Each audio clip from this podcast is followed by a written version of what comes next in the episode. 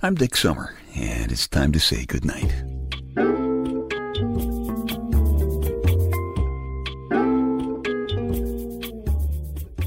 This is a quiet place to rest your head, a safe place to hide a hurting heart, a gentle place to fall. We just call this place goodnight. Everybody who remembers the song Louie Louie is a member of the Louie Louie generation. Now, a few years have gone by since Louie Louie was a big hit, so it's no surprise that some Louie Louie ladies are now having a problem with hot flashes and cold flashes. Well, my lady Wonder Wench is a Louie Louie lady too, but she's always got to be a little different. She's having flashes too, but they're beauty flashes, and they are giving me whiplash. Lady Wonder Wench has always been a dangerously beautiful babe. Well, at least since I've known her anyway, which is a lot of years now. But for some reason, in the last few months, every once in a while, three or four times a week maybe, she will walk into the room or she turns around and she smiles. And for just a flash, she is a total dazzle. Then, just last night, we were lying in bed and uh, talking about the things that happened over the course of the day. And she turned over toward me, and all of a sudden, she opened those beautiful blues. And I, I got to tell you, this is taking a toll on me, both mentally and physically. All right, I, I can hear you guys saying, oh, you poor guy. Well, listen, of course it's wonderful and I love it. But she could have given me some warning, you know? I could have gone to some kind of spring training to get ready for this. I mean, I do push ups, I ride my bike, you know, stuff like that. But it has been some time since I have had any six pack of abs going for me. I mean, things are not as easy as they were when I was wearing my Coney Island lifeguard body, hunk hood at its best. Now, just clipping my toenails, that's a good example. Used to be a simple job. Now, each toe is at least a three breath affair. Big toe takes about five because you gotta bend over all the way, like in half. I only started noticing how tough it is to clip toenails about a year or so ago. My high school swimming coach, guy named Mr. Doolin, used to say, Give me 10 laps. Now he could say, Go clip your toenails and don't stop till you clip both big toes. I still have my Speedo from those days. Wonder Wench doesn't like me wearing it anymore, though. That's probably just because she thinks it's too much of a temptation for the girls. I understand. Now, to be honest, toenail clipping has become so hard that I wouldn't be surprised if priests started assigning it as a penance to Louie Louie generation guys, you know? You did what? How often? Oh my God, say three rosaries and clip your toenails. And send the clippings to me at the rectory because I want to be sure you did the big ones too. And some of you younger guys probably listening to this saying, ha ha, toenail clipping is not a problem for me. Well, ha ha yourself. Your turn is coming. And in fact, here's a little bit of a, a quiz to see if it's coming this week or next week. Quick, what's your phone number? No, no, not your home number. I mean your cell phone number. Tick tock, tick tock. See what I mean? All right, try this. How long does it take you to find your car in the parking lot after a major league ball game? See what I mean? Here's another one. How many of your friends this past week have said, You're looking good today? I guarantee you, you will be having trouble with clipping your toenails within a week of the first time that happens. Besides, I've often wondered, you know, you look good compared to what? You know, people in intensive care? Guys who've just lost a TV SmackDown fight? What? Okay, I have admitted that regardless of the fact that I am a Louie Louie generation guy, I am also a little maturity challenged. When Wonder Wench shows up looking the way she has been looking, that, that little guy who lives up in the back of my head, you know, the, the, little guy who's supposed to hang on to the reins that control my eyebrows and my fingers and my viagral parts. That little guy, you know, he just freaks. You know, he drops the reins, he runs up to my eyes to get a better look. And I really can't blame him. But as I have tried to explain to Wonder Wench, I'm not responsible for what happens when I have absolutely no adult supervision. Lady Wonder Wench sometimes walks in and, you know, she'll say, Hey, you've been sitting there too much. Why don't you just get up and do something. So I'll say, okay, well, let's go to bed and have sex. You know, she'll just say, just sit there.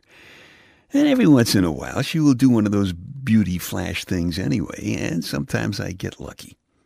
Furthermore, I have found that like most Louie Louie ladies, Wonder Wench awards double points for cuddling.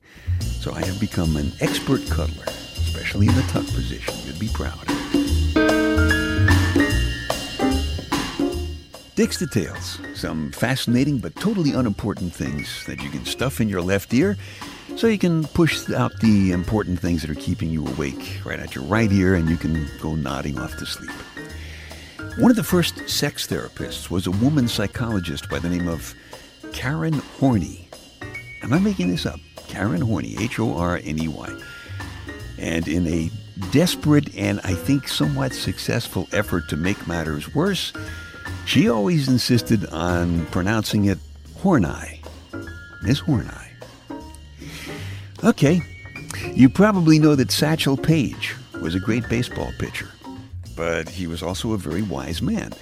And he said something that all of us Louie Louie generation people should remember. He said, never look back. They might be gaining on you. According to the guy who wrote both the Lone Ranger and the Green Hornet comic books, the Green Hornet was the grandnephew of the Lone Ranger. The Hornet's name was Britt Reid, and the Ranger's name was John Reid. I always thought the Lone Ranger's battle cry was a little strange. It was okay on television because they said, Hi-ho, Silver, you know. But in print, it looked a little weird. You know, it says, Hi-ho, Silver. Anyway, Dick's Details, they take your mind off your mind.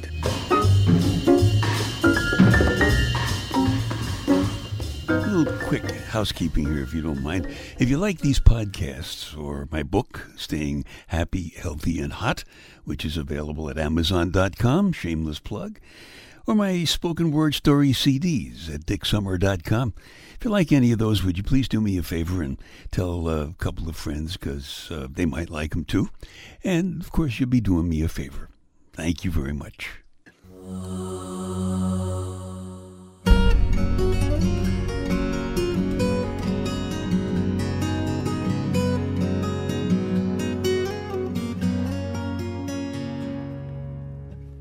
There is a story in the Bedtime Stories personal audio CD called Mr. Small Talk, and it might help you to understand it a little bit better if you know something from real life. So here's something from real life. My Lady Wonder Wench is a very accomplished horseback rider. And I am a pilot with a lot of hours in the left front seat of a little airplane. Think about that as you listen to the story called Mr. Small Talk.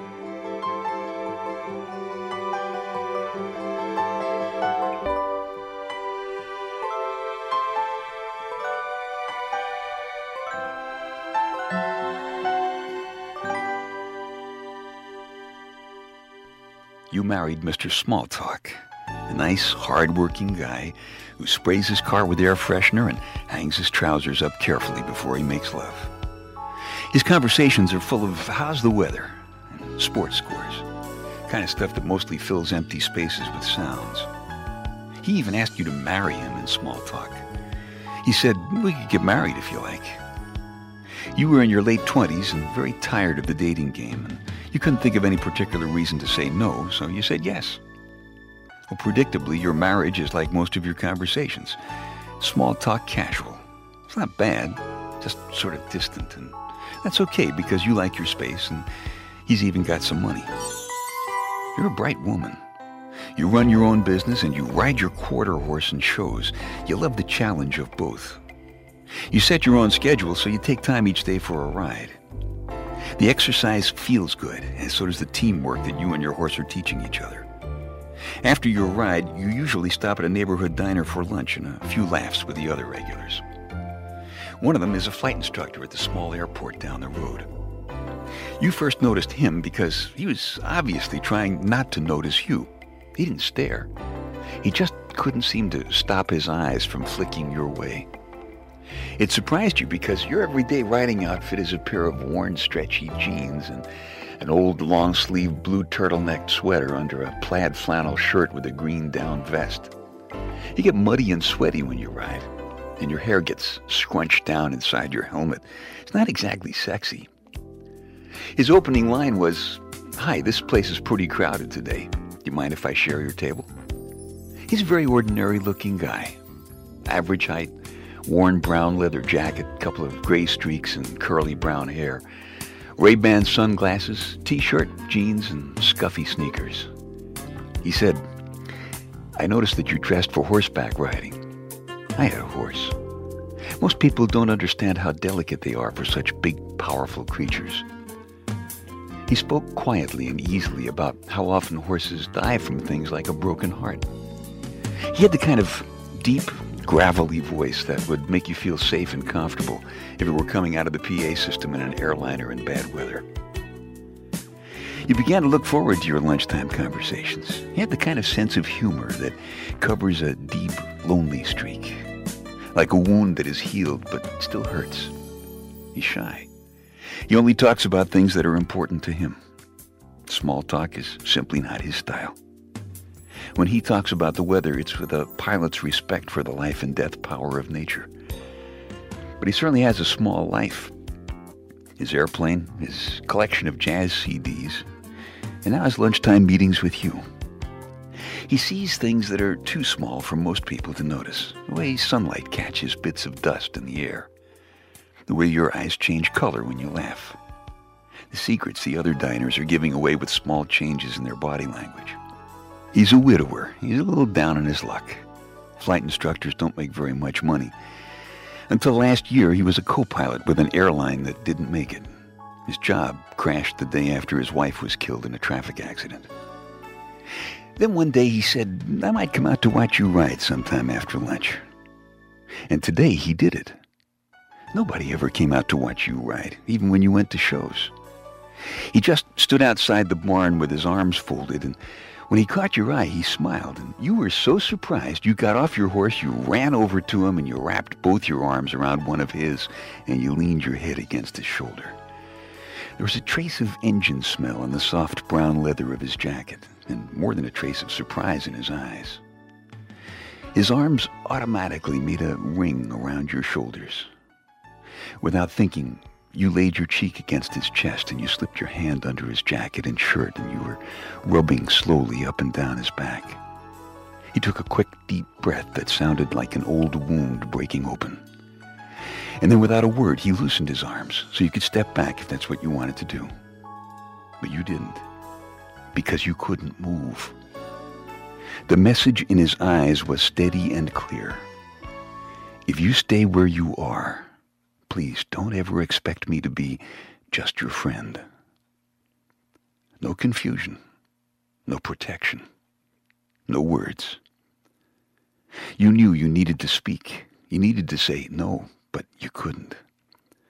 There was only the rustle of your breathing and his quiet heartbeat and then a deep, powerful male sound came up from somewhere unprotected inside him. It wasn't a word, it was just a sound, but it filled all the space between you with a quick, soft shock.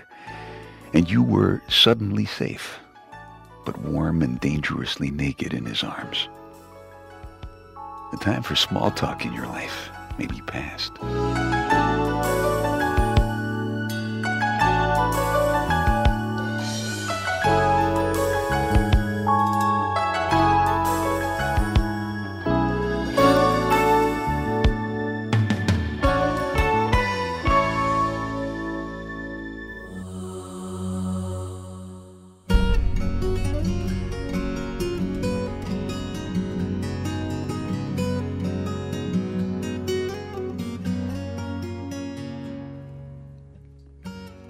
That's Mr. Small Talk. It's from the personal audio CD called Bedtime Stories. If you like it, you can just keep this podcast, or if you want a fresh copy, you can go to dicksummer.com and download it from CD Baby. Whatever works for you. Well, what have we learned?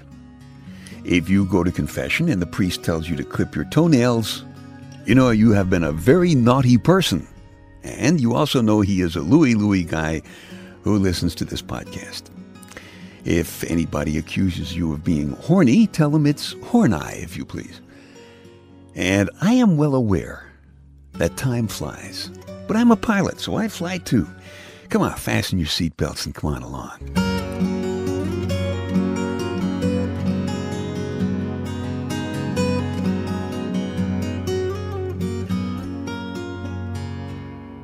Okay, time to tuck you in now. I'm Dick Summer, and I hope you'll come back soon for a gentle place to fall. Quiet place to rest your head. Safe place to hide a hurting heart. Nice and easy now. Couple of deep breaths. Come on. There you go. Just one more. That's better. All the way to sleep.